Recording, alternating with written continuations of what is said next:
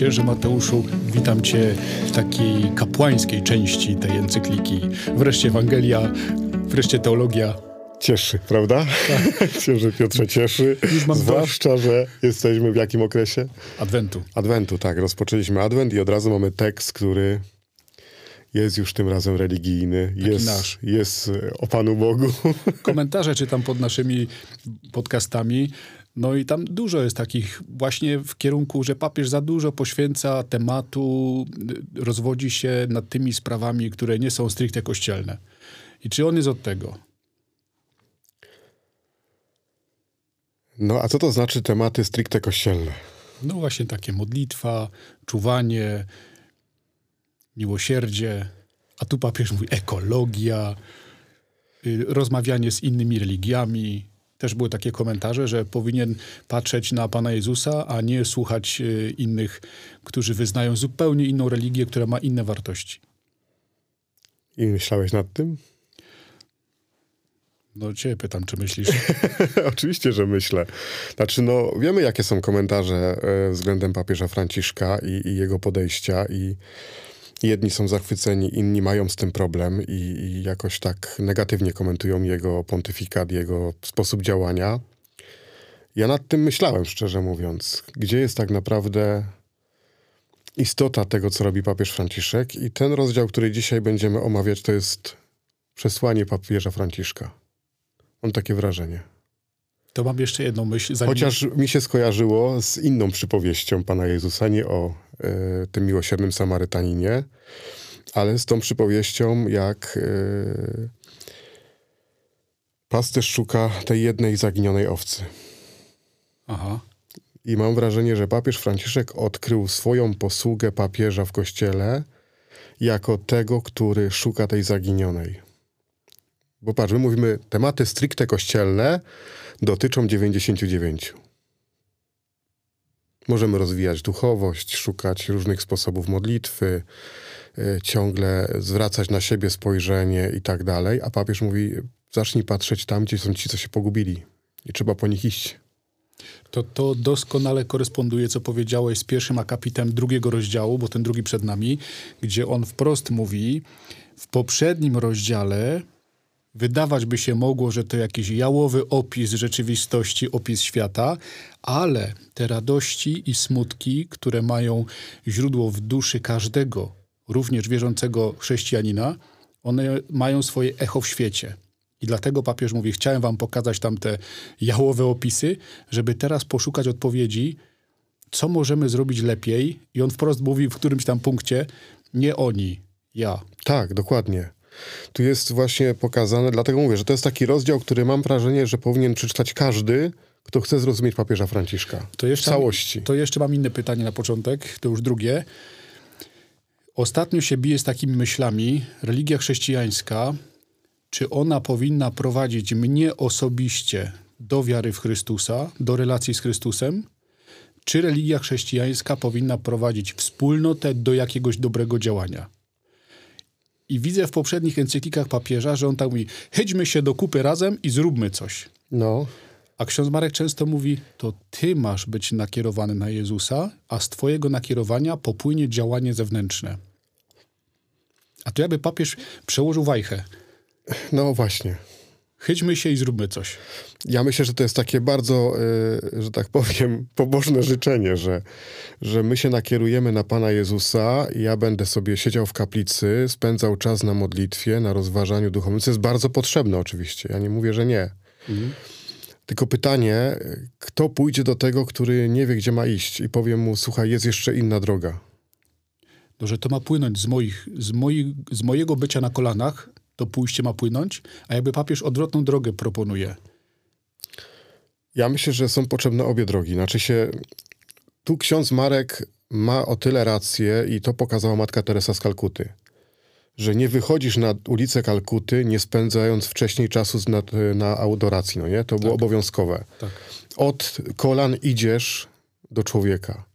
Ale dlatego te kolana były takie potrzebne w kaplicy na adoracji, żebyś wiedział, kim jest ten człowiek, do którego idziesz. Mm. I mam wrażenie, że papież Franciszek to jest taki papież, który wstał z kolan. Aha, czyli już ten drugi etap. Tak, on wstał z kolan, on mówi i weźcie wspólnie, dotknijcie tych, którzy są gdzieś poranieni. Bo ja mam taką wizję i to mnie tak trochę przeraża, że my często w kościele mamy takie patrzenie z góry trochę na świat. Że my wiemy, jaka jest droga zbawienia, my wiemy, jaka jest moralność, my wiemy, jak należy żyć, my wiemy, z czego trzeba zrezygnować. I tak z góry mówimy tym ludziom, wszystkim innym, że masz zrobić to, to, to, to, to i to. I będziesz zbawiony. I będziesz zbawiony, ty i twój dom. No nie? A papież mówi, nie, to nie tędy droga. Idź do tego człowieka i towarzysz mu w drodze, pokazując, jak może zmieniać powoli swoje życie. Papież to jest taki papież towarzyszenia, mam wrażenie, że on lubi taki obraz bycia obok tego, który gdzieś jest poraniony, jest, jest y, zagubiony, nie wie, którędy ma iść. Albo idzie w ogóle złą drogą. Bardzo fajnie to połączyłeś. Właśnie chciałem, czułem, że ty to tak powiesz i obie drogi są bardzo istotne. Tak. One muszą się uzupełniać. No i super. No to teraz idziemy w tę przypowieść, którą papież nam proponuje do rozważenia. To jest przypowieść o miłosiernym Samarytaninie. Tak. Myślę, że nasi słuchacze ją znają. Przy okazji zapraszam do na kanał księdza biskupa Romana, y, Romana Pindla na YouTubie. Ksiądz biskup Roman w ramach spotkania podczas sobót biblijnych mówi, czym jest w ogóle przypowieść. Że przypowieść to jest pewien gatunek literacki, który niekoniecznie się musiał wydarzyć. To opowiadanie niekoniecznie musi być prawdziwe. Wystarczy, że będzie prawdopodobne. Także może się wydarzyć. Że tak.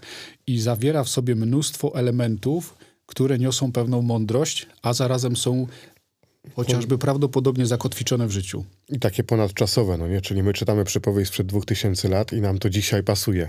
Tak. Jakby ktoś szukał sobie tekstu, to jest y, Ewangelia Świętego Łukasza, rozdział 10, wersety od 25 do 37. Wiemy, co się wydarzyło. I no nie teraz będziemy jej opowiadać, bo to myślę, że każdy zna. i papież mówi, że żeby to zrozumieć, popatrzmy na kontekst. No, I to jest coś fajnego, nigdy wcześniej się z tym nie spotkałem. Papież pokazuje te biblijny rozwój troski o drugiego człowieka, biblijny rozwój tej myśli i sięga już do Kaina i Abla w Księdze Rodzaju. tak, on pokazuje, że jest problem w relacji między człowiekiem a człowiekiem, no nie? I to od samego początku. Bo ta przypowieść, Jezus kończy to pytaniem, kto jest moim bliźnim? Tak. I papież mówi, i zobaczcie, to się już posypało w raju. Pyta się Kain, a czy ja jestem stróżem mego brata? Czemu mam go pilnować? Czemu mam się o niego troszczyć? Wiedząc, że już go nie ma, bo go zabił. Z powodu prawdopodobnie zazdrości. No papież pokazuje y, taki rozwój, no nie?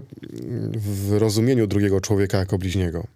Bo tam potem odnosi to do streszczenia Tory. To jest też bardzo ciekawe. Myślę, że A to mało jeszcze kto wcześniej tak... był Hiob. Jeszcze wcześniej Hiob. Bo idąc za papieżem, on cytuje księgę Hioba i Hiob miał się wypowiedzieć, jak mnie, tak jego, czyli drugiego człowieka, Bóg uczynił, on sam w łonie utworzył.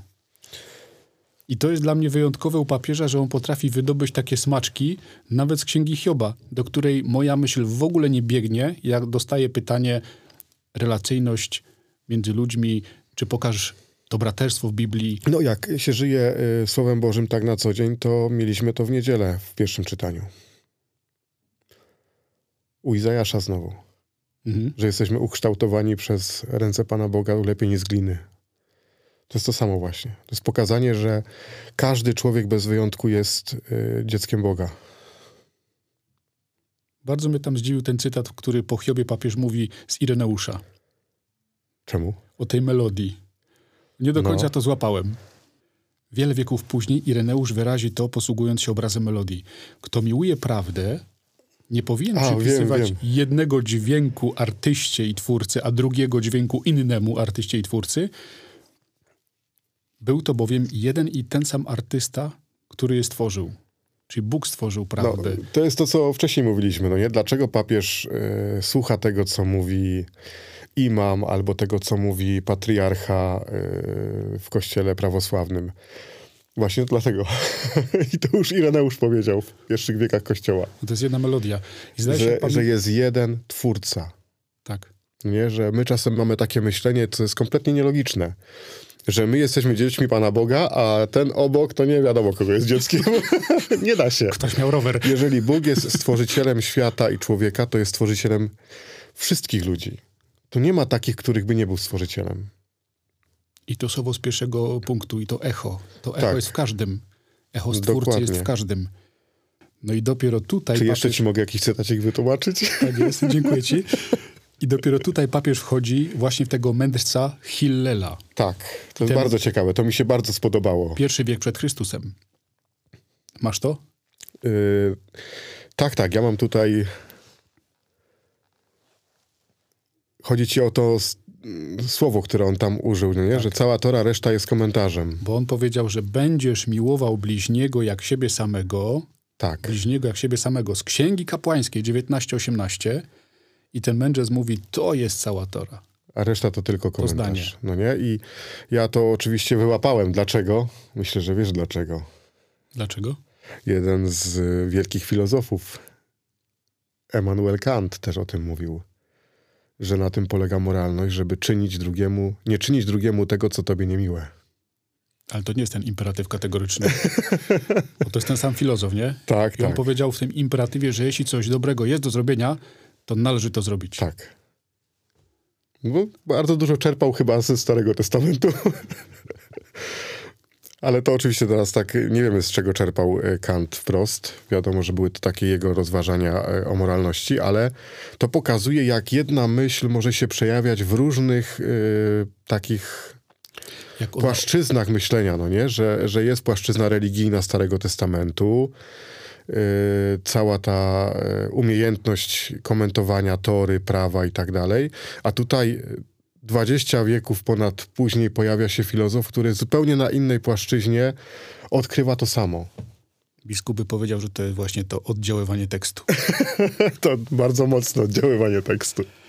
I później papież wchodzi do Nowego Testamentu. I pokazując ten rozwój troski o bliźniego, zauważanie bliźniego, no pokazuje teksty już Pana Jezusa, Tak, który Pan Jezus jest uformowany przez Stary Testament. I w Starym Testamencie Jezus czytał też jeszcze inne fragmenty, oprócz tych, które przytoczyliśmy, że nie będziesz gnębił, nie będziesz uciskał przybysza, bo wy sami byliście przybyszami w ziemi egipskiej.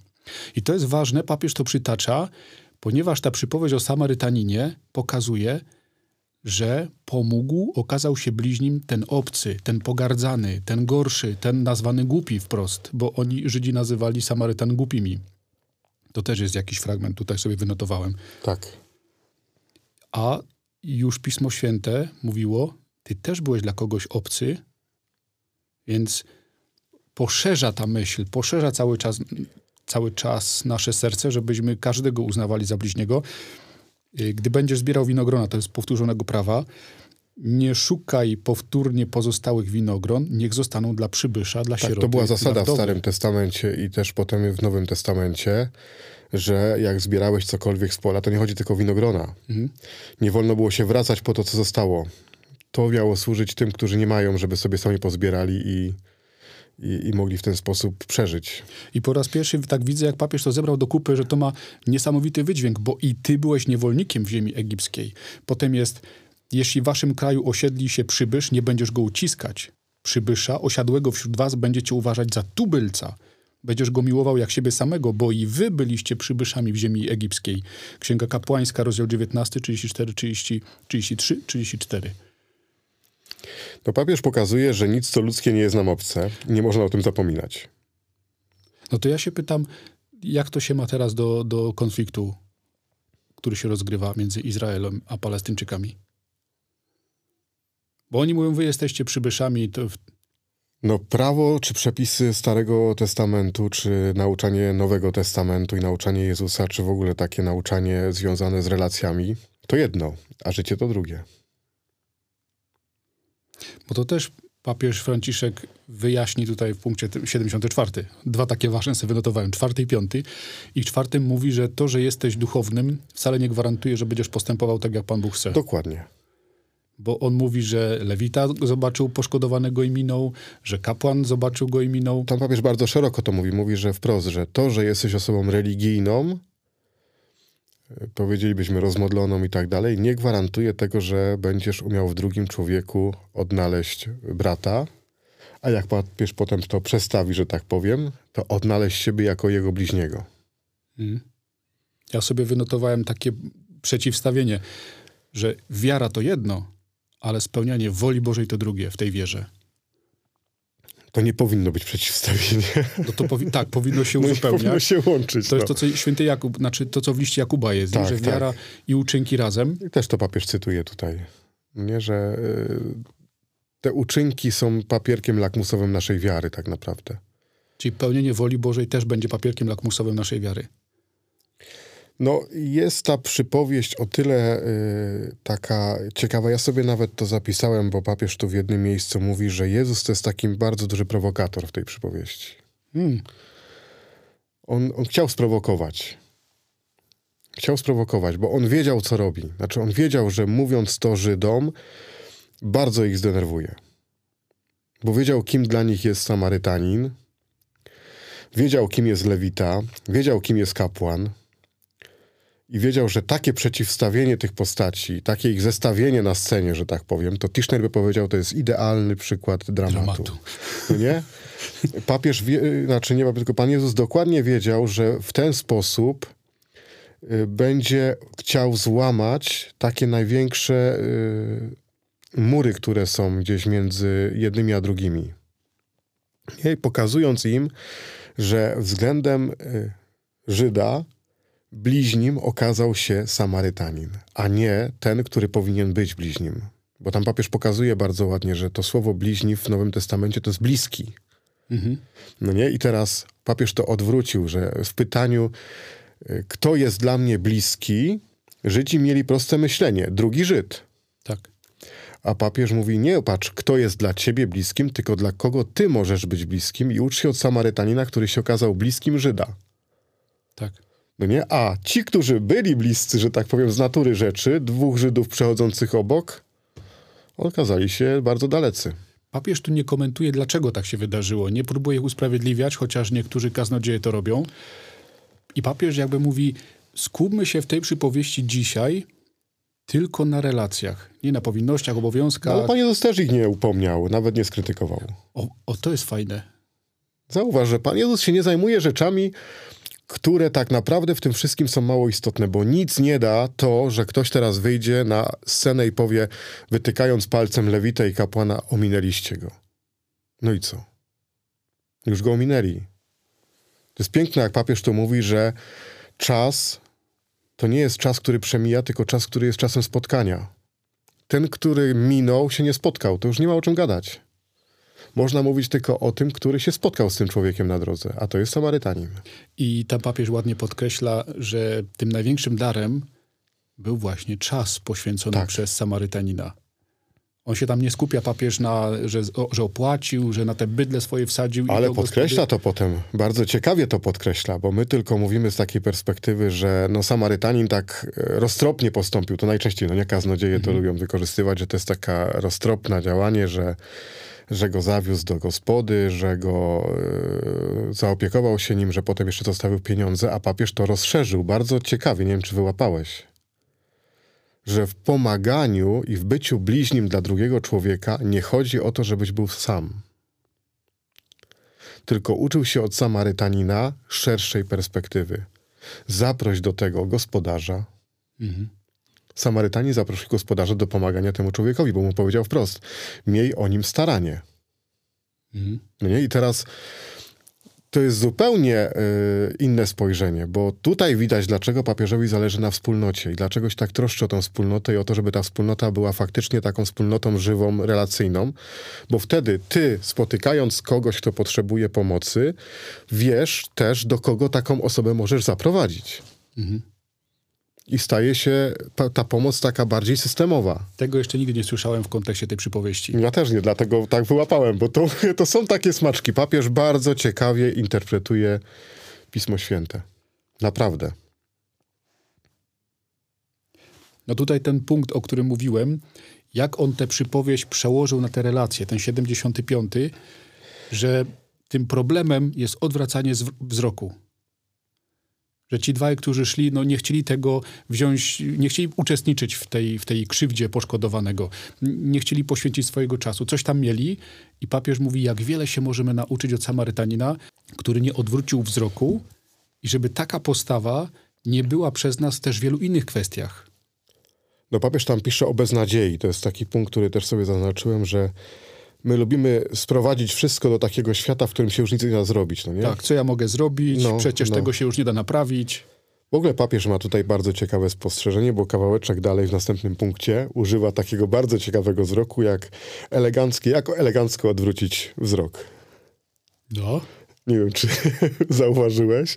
Elegancki styl patrzenia w inną stronę. Tak, elegancki styl patrzenia w inną stronę, czyli jak elegancko odwrócić wzrok. Czyli polityczna poprawność. Tak, mówisz, że trzeba pomagać i tak dalej, ale od tego konkretnego człowieka, który potrzebuje pomocy, odwracasz wzrok.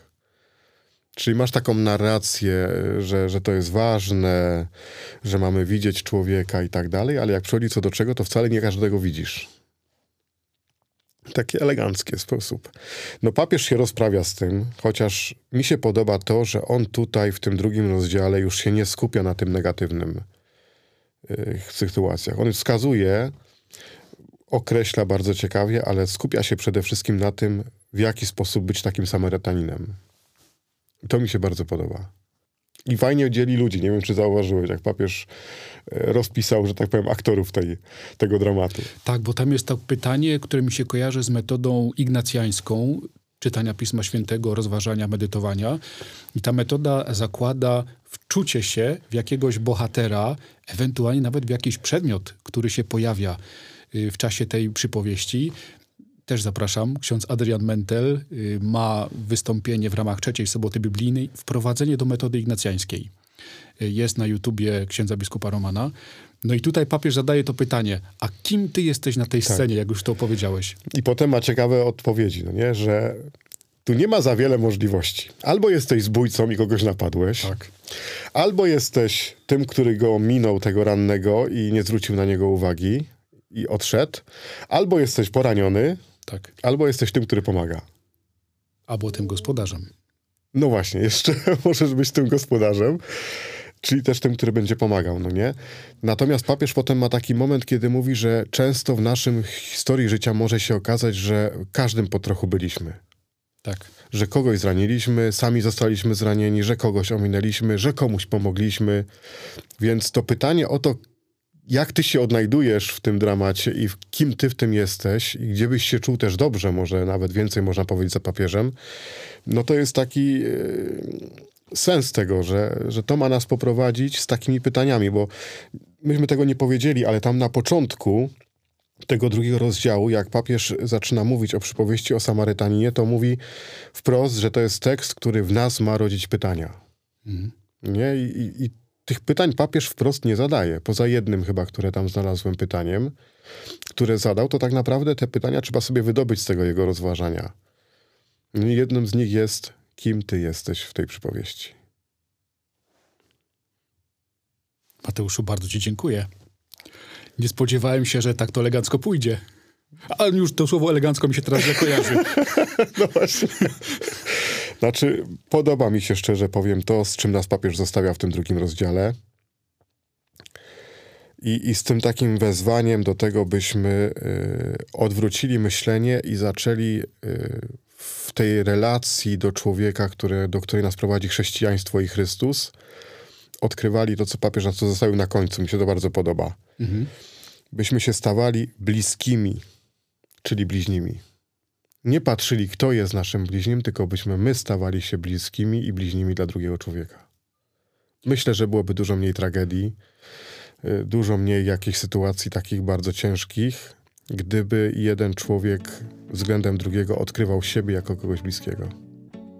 To nie jest jakieś nawiązanie do tego przysłowia czy mądrości, że z przyjaciółmi mam ok, ale z wrogami jestem jeszcze bliżej, bo z przyjaciółmi sobie poradzę.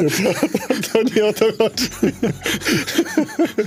że najbliżej trzeba mieć wroga, no nie? No to zapraszam cię teraz na dobrą herbatę i do usłyszenia, do zobaczenia za tydzień. Do usłyszenia. Hej, cześć. Cześć. Mam to teraz znalazłem. Potężna prowokacja. To miłosierne spotkanie Samarytanina i Judejczyka jest potężną prowokacją, która demaskuje wszelkie manipulacje ideologiczne.